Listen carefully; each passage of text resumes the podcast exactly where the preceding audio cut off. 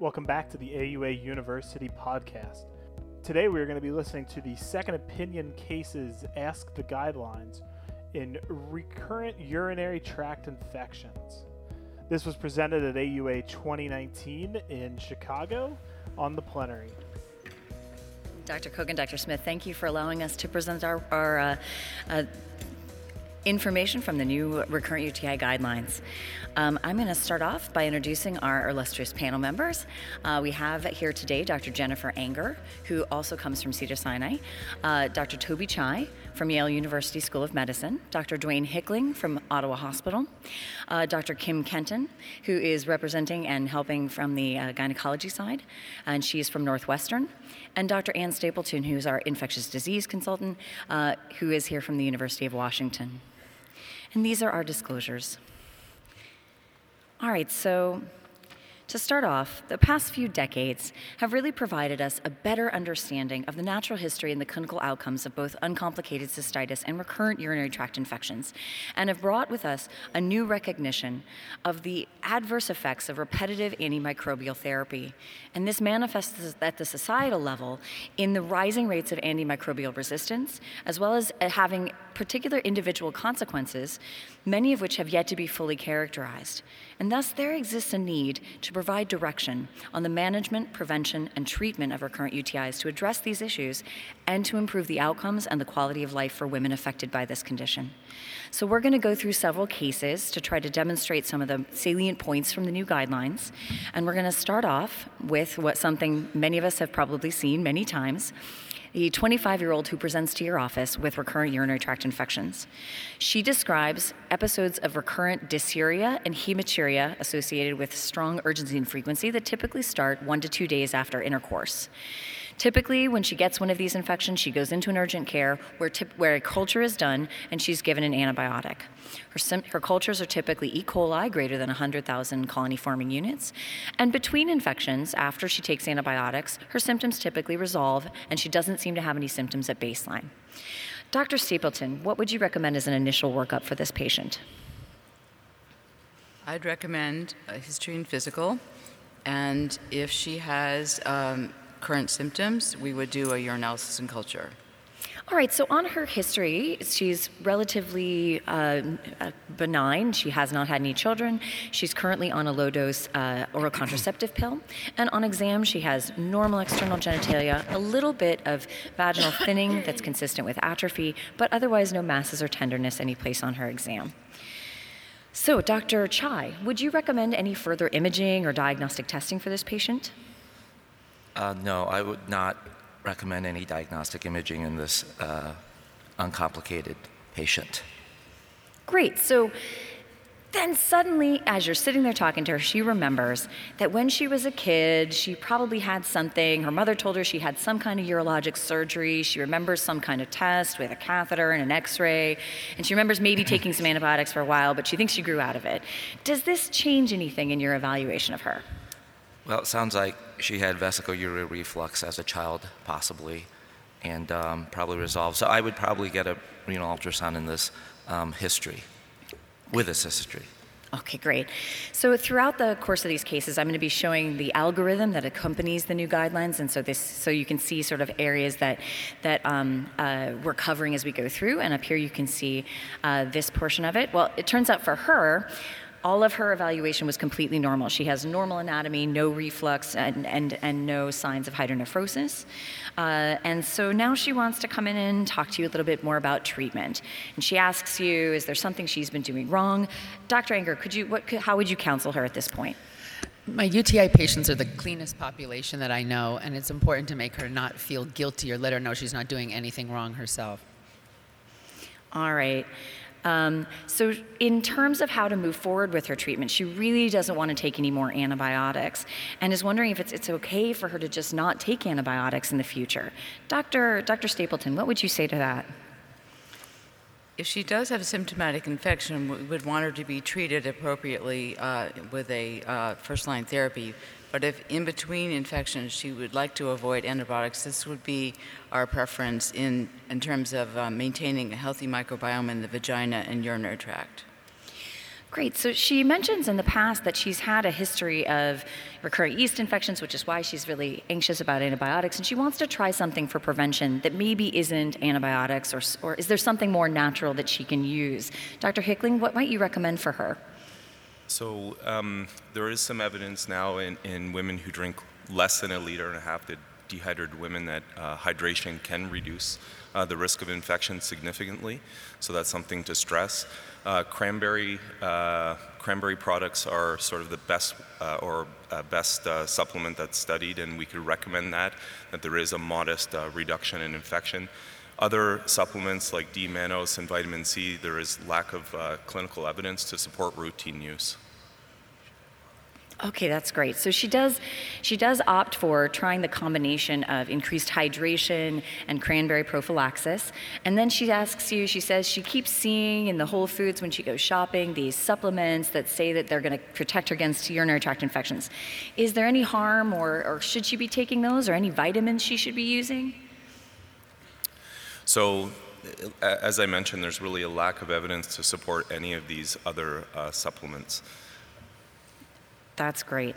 So she does well for about two months on this regimen of increased hydration and cranberry prophylaxis, but then suddenly calls your office complaining of this acute onset dysuria, again with some hematuria that started one day after intercourse.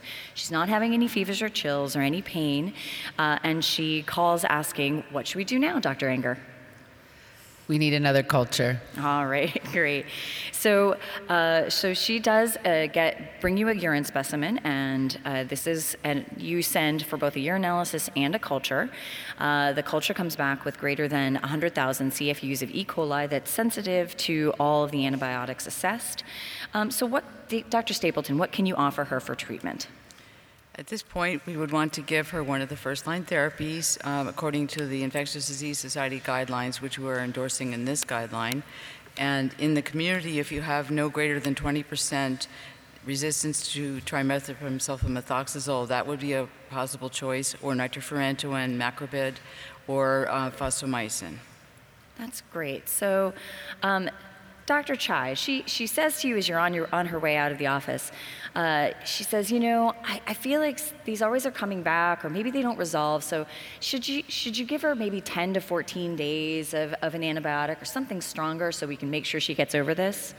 Yeah, I think that's a pretty common question. It's like if a little is good, more must be better. But there's really no evidence that treating her additional days was going to prevent, you know, or take care of her better. All right. Um, so she gets better after this short course of macrobid, and now she thinks it's time to move on from cranberry to something that's a little more aggressive for prophylaxis. Um, so, what, uh, Dr. Hickling, what is an appropriate form of, of prevention at this point for her? So, this is someone who you could consider for low dose antimicrobial prophylaxis, either uh, continuous or intermittent in nature.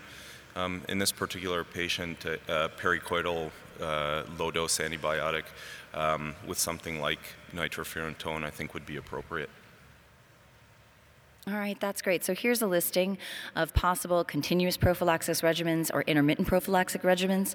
And uh, she is placed on macrobid, uh, 100 milligrams a day, and she does very well for this. She takes this for six months, uh, has no infections during that time, and then ceases to, ha- to use her postcoital prophylaxis and feels remarkably better and sends you a Christmas card every year in, in gratitude.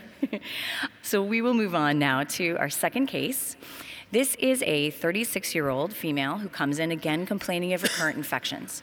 She says that there's no obvious trigger to her infections. Sometimes it happens when she's traveling.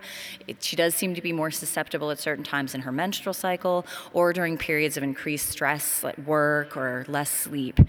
Between her infections, she does, does have some symptoms. She has what she's describing as urgency and frequency, this feeling of discomfort in the pelvis. And when she takes antibiotics, they do tend to make things better, but this dysuria that she associates with infections tends to persist for several weeks afterwards. So often when she gets an antibiotic course from her primary doctor, it gets 14 days or so of antibiosis to try to help take care of these infections. All right, so we're going to start off with that history and physical. On her exam, or sorry, on her history, she has a, some anxiety and some mild depression for which she takes medications. And on her exam, you note tenderness throughout the pelvis with palpation of the pelvic floor musculature, no specific bladder or urethral pain, and she does have a whitish, thick discharge consistent with a yeast infection. Um, now she is symptomatic today. She's telling me that she's having some burning and some uh, some pain. But first, let's take a second and say, Dr. Kenton, are there any features on her exam today that are of note to you, or that you want to to to sort of raise as potential concerns? So, sure, I would be a little bit concerned about the tenderness on her pelvic floor with palpation, which could be consistent with high tone pelvic floor dysfunction or myofascial pelvic pain um, which often mimics recurrent urinary tract infections. And certainly the whitest vaginal discharge, um, one would want to make sure that she doesn't have a yeast infection and consider treatment for that as well. All right. So as I mentioned, she oops, she is symptomatic today, and she does bring with her several records of, of other cultures she's had from her primary care doctor during periods of symptoms. Uh, this is over the past year. She has these five cultures. Dr. Hickling, what do you make of these uh, this, this set of laboratory results? Well, there, there does seem to be one positive urine culture here, uh, but the remainder suggests contamination um, or uh, normal with normal uh, flora. So this raises the possibility of an alternative diagnosis. All right. And coming back to that, Dr. Kenton, you mentioned the discharge, and then Dr. Hickling has mentioned this questionable uh, culture results. So, what do you think of a diagnosis of recurrent UTIs in this patient, Dr. Kenton? Yeah. Uh, this patient does not meet our definition of recurrent urinary tract infection. That's great. So while she does, uh, there is still the possibility of her having infections. This set of cultures and exam findings does not necessarily support that at this time. So that says to us, what do we do for her today? She's got an increase in frequency, she's got some dysuria, she's got some vaginal discharge, and a history of all of these contaminated cultures that are sort of unclear. Dr. Anger, what would you do to be able to get some better diagnostic information to help her in her course of treatment? She's a great candidate for a catheterized urine sample for urinalysis and culture. All right, so she does consent to a catheterized specimen, which you do obtain, and off, after sending that off for analysis, it comes back negative, both for your the urinalysis for any blood or white blood cells, as well as the urine culture. Um, so, what do we do for her, Dr. Dr. Kenton? What would you do for her at this point? At this point, I would only treat her yeast infection with either an oral agent like diflucan or any of the over the counter agents. That's great. And that does actually make her significantly better with treatment. But then she comes back a couple months later complaining. She says she thinks she has an infection. She's got new acute onset dysuria three months later and is feeling really, really miserable and calls your office to say, hey, can you help me? What should I do? Dr. Chai, what would you do for her at this point? Yeah, I think even in someone with a possible pelvic floor disorder, they still can get acute episodes of cystitis, and sounds like symptomatically she's developing another one. So I definitely would check a urine analysis and culture. Okay, great. So before you get her culture back, you get a urinalysis, and that comes back with 35 white blood cells, 29 red blood cells, positive bacteria, and very few squamous cells. Her culture is pending at this time. Do you want to treat her right now? Yeah, this looks like a good um, specimen because the squamous cells are low, and she does have cystitis based on the pyuria, so I would definitely treat her empirically while waiting for the culture. Great. So she, you give her macrobid, nitrofurantoin, 100 milligrams uh, for five days, uh, and eventually the cultures do come back with E. coli that was sensitive to nitrofurantoin, uh, and she takes this as directed for the full five days that you gave it to her, and improves a little bit, but a week later, she's still completing, after completing treatment, she still has dysuria, still has this sensation of bladder pressure and frequency. And you tell her to kind of wait and do some conservative things like increase water. A couple weeks go by, she's still complaining of these symptoms. So, Dr. Stapleton, would you treat her again presumptively at this point? I would not treat her presumptively. I would obtain a culture if uh, appeared appropriate and consider uh, a uh, referral to a colleague in urology or urogynecology as well. Great. So you do test her again, and this time the culture comes back negative. It's been several weeks since she's had any antimicrobial therapy. So at this point, it, she probably needs something additional. Dr. Anger, what do you think is the right thing to, to do for this patient moving forward? Based on her history and her exam with pelvic floor tenderness, that we're thinking of, like Dr. Kenton said, high tone pelvic floor dysfunction, and she's a great candidate for pelvic floor physical therapy. That's great. So she does enter pel- pelvic floor physical therapy, and a lot of her baseline dysuria resolves. Uh, she feels a lot better, and thanks you for your excellent care. Okay, we'll move on to our third case, which is that of an 84 year old independently living female who comes to your office complaining of recurrent urinary tract infections. Now, right now, she doesn't think she has an infection, but at baseline, she still complains of some pain with initial penetration during intercourse, as well as baseline vaginal dryness and irritation. Uh, when she gets an infection, she typically notes worsening dysuria, urinary frequency, and urgency, but still has a little bit of dysuria that persists between infections, and this has been the case for years and years and years. She's never had a hospitalization or an episode of pyelonephritis in the past. So, as with the previous cases, we'll go on and do a history and physical. She has a, a history notable for hypertension and osteoarthritis, and she does have a prior personal history of breast cancer, uh, status post lumpectomy, but she is, this was 35 years ago, and she's been ruled to be cured. She's on metoprolol and celecoxib is needed for her arthritis pain. And on exam, she really just has a normal normal anatomy, but thinning and, and other findings consistent with vaginal atrophy. So, um, what should we do for her today? She does have that baseline dysuria. Should we test her for an infection, Dr. Chai? So, I mean, these are somewhat difficult cases just because, you know, symptoms are sometimes difficult to elicit. But in someone who doesn't have an acute change, I would be tempted not to test her, fully aware that she does have this background of, you know, dysuria. So I would not test her right now because she doesn't feel like she has an infection. There's no acute changes. All right, Grace. So she does, however, still have the chronic vulvar irritation and dryness, and she really is anxious about having more UTIs in the future and wants to do something to prevent that as well. So, given that constellation of symptoms, Dr. Kenton, what would you do for her at this point?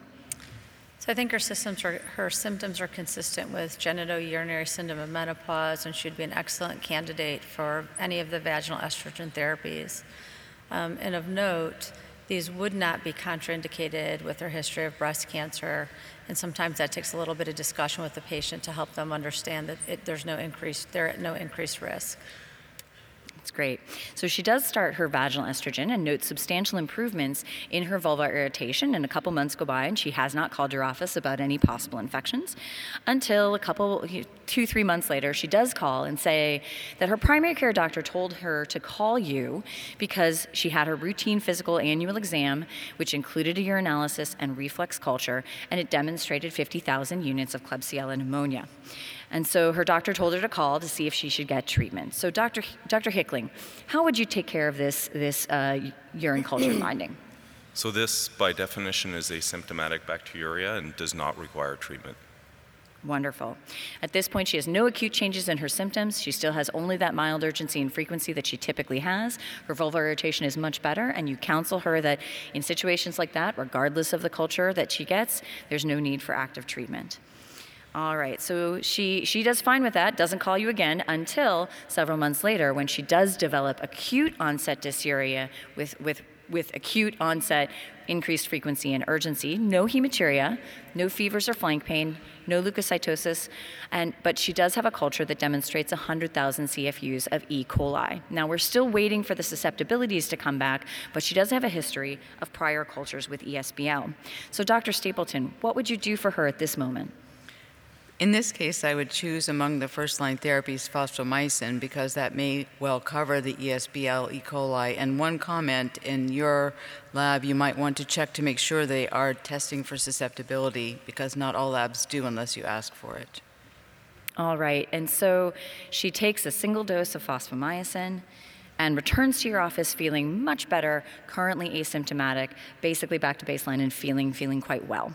Uh, Dr. Anger, do you think at this point uh, you should proceed with a, a, a check to make sure that she's cleared this infection? Now, this is difficult because patients often want, oh, I need to recheck my urine, but we don't want, if their, sympt- their symptoms have resolved, we don't want to do what's called a test of cure, because what that is is essentially looking for asymptomatic bacteriuria, which we're not going to treat. All right, great. So she does. Uh, she does feel better. You don't treat this. She continues on her vaginal estrogen, and after about a year of being on vaginal estrogen, notes that she has not had any more infections. And I'm gonna I'm gonna hit a spontaneous one to Dr. Kenton. So she's been on um, she's been on a year of vaginal estrogen. Would you stop it at this point, or would you have her continue? The evidence for continuing vaginal estrogen, most of the studies are obviously only go up to one year. Um, but given the low risks and the increased benefits for both her vulvovaginal atrophy and her recurrent urinary tract infections, I would recommend keeping her on for a prolonged period, if not forever. That's great. So thank you all. Um, and that concludes our case. She did great, and thanks you again, and also sends you a she sends you a holiday card every year.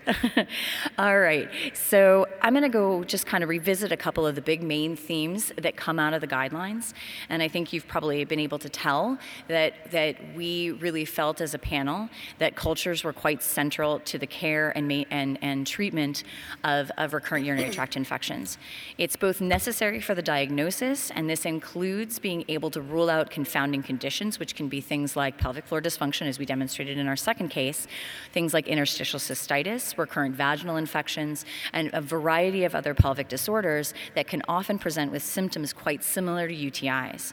So especially in the presumptive treatment is reasonable at an initial cystitis visit, especially if the patient has difficulty accessing care.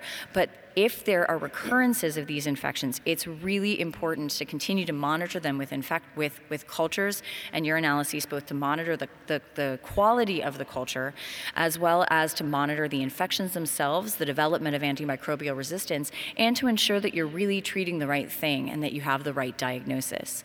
In addition, continuing to monitor monitor these cultures along the care pathway of the patient ensures that you're providing adequate prophylaxis and that they haven't developed either different infections or new multi drug resistance. And it allows you to monitor the treatment efficacy so that you can respond to that, any changes or any failure of that therapy in real time.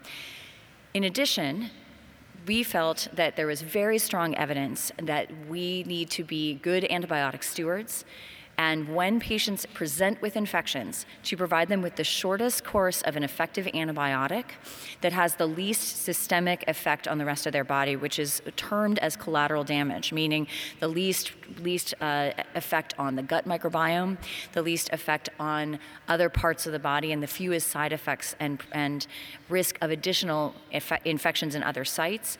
Um, and this is, is highly important uh, to both prevent complications in individual patients and to be responsible about helping to prevent antimicrobial resistance moving forward for us as a community. And as Dr. Stapleton mentioned, part of that also involves knowing a little bit about your community's relative resistance to different types of infections. Um, the rates of resistance to, to macrobid, maybe I can ask Dr. Stapleton actually to speak to this a little bit. The rates of macrobid resistance are relatively low versus, as you said, uh, Bactrim. Right, extremely low in North America. It's generally less than 1%. Uh, but the rates with, with Bactrim resistance can be much higher in the community, and that requires sort of an awareness of, of your specific community's an- antibiogram. Last, uh, next, we felt strongly that intermittent courses of higher dose antibiotics was overall more harmful to patients than a course of prophylactic antibiotics when UTIs continue to recur. And so while this isn't a formal part of the guidelines, we feel that if a patient is coming back with several recurrent episodes of UTIs, that it is better at that point to put them on something prophylactic. And in addition, counsel them about risk factors and things that they can do outside of antibiosis uh, to try to keep them from having recurrent episodes of full blown infections, as that seems to be far more damaging to them than taking something on a daily basis or an, a, an intermittent basis to manage and prevent infections moving forward.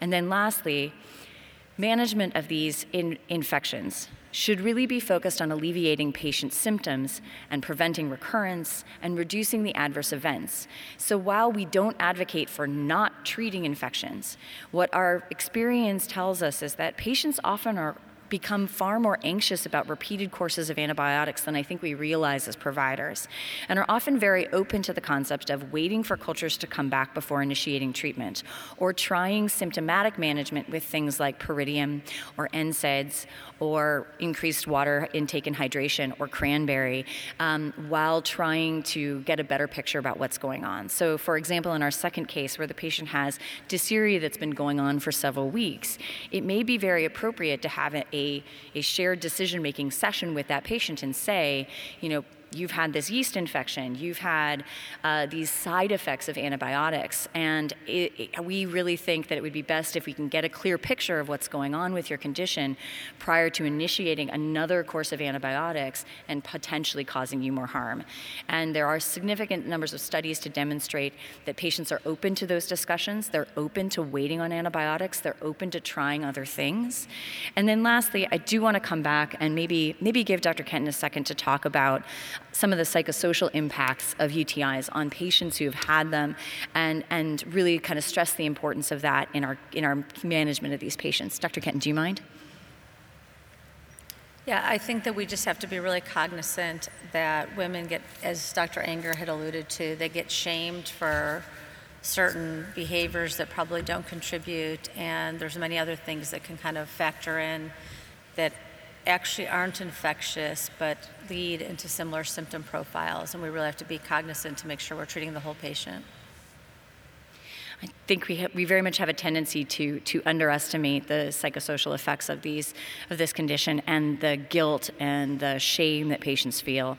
And so, focusing our care not just on the treatment of, of a culture or a lab result is, is highly important. Focusing on the care of the patient and alleviating both that that fear of recurrence as well as the, the, the social and psychological burden of this condition is, is a, a huge part of our care.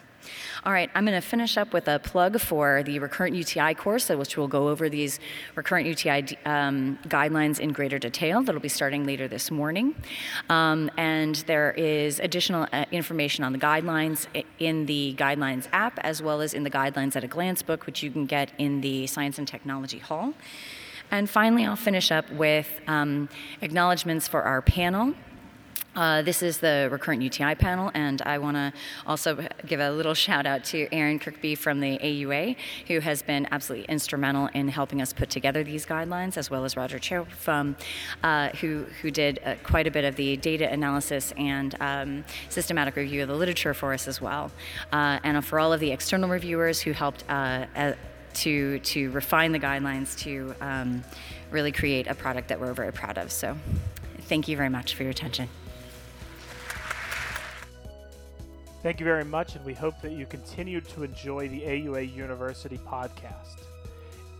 If you have any mailbag type questions on urologic cases, we are hoping to start a urology mailbag of questions and answers on how the experts might treat a certain scenario. Please send those case scenarios or potential questions to education at auanet.org and look forward to that feature in the future.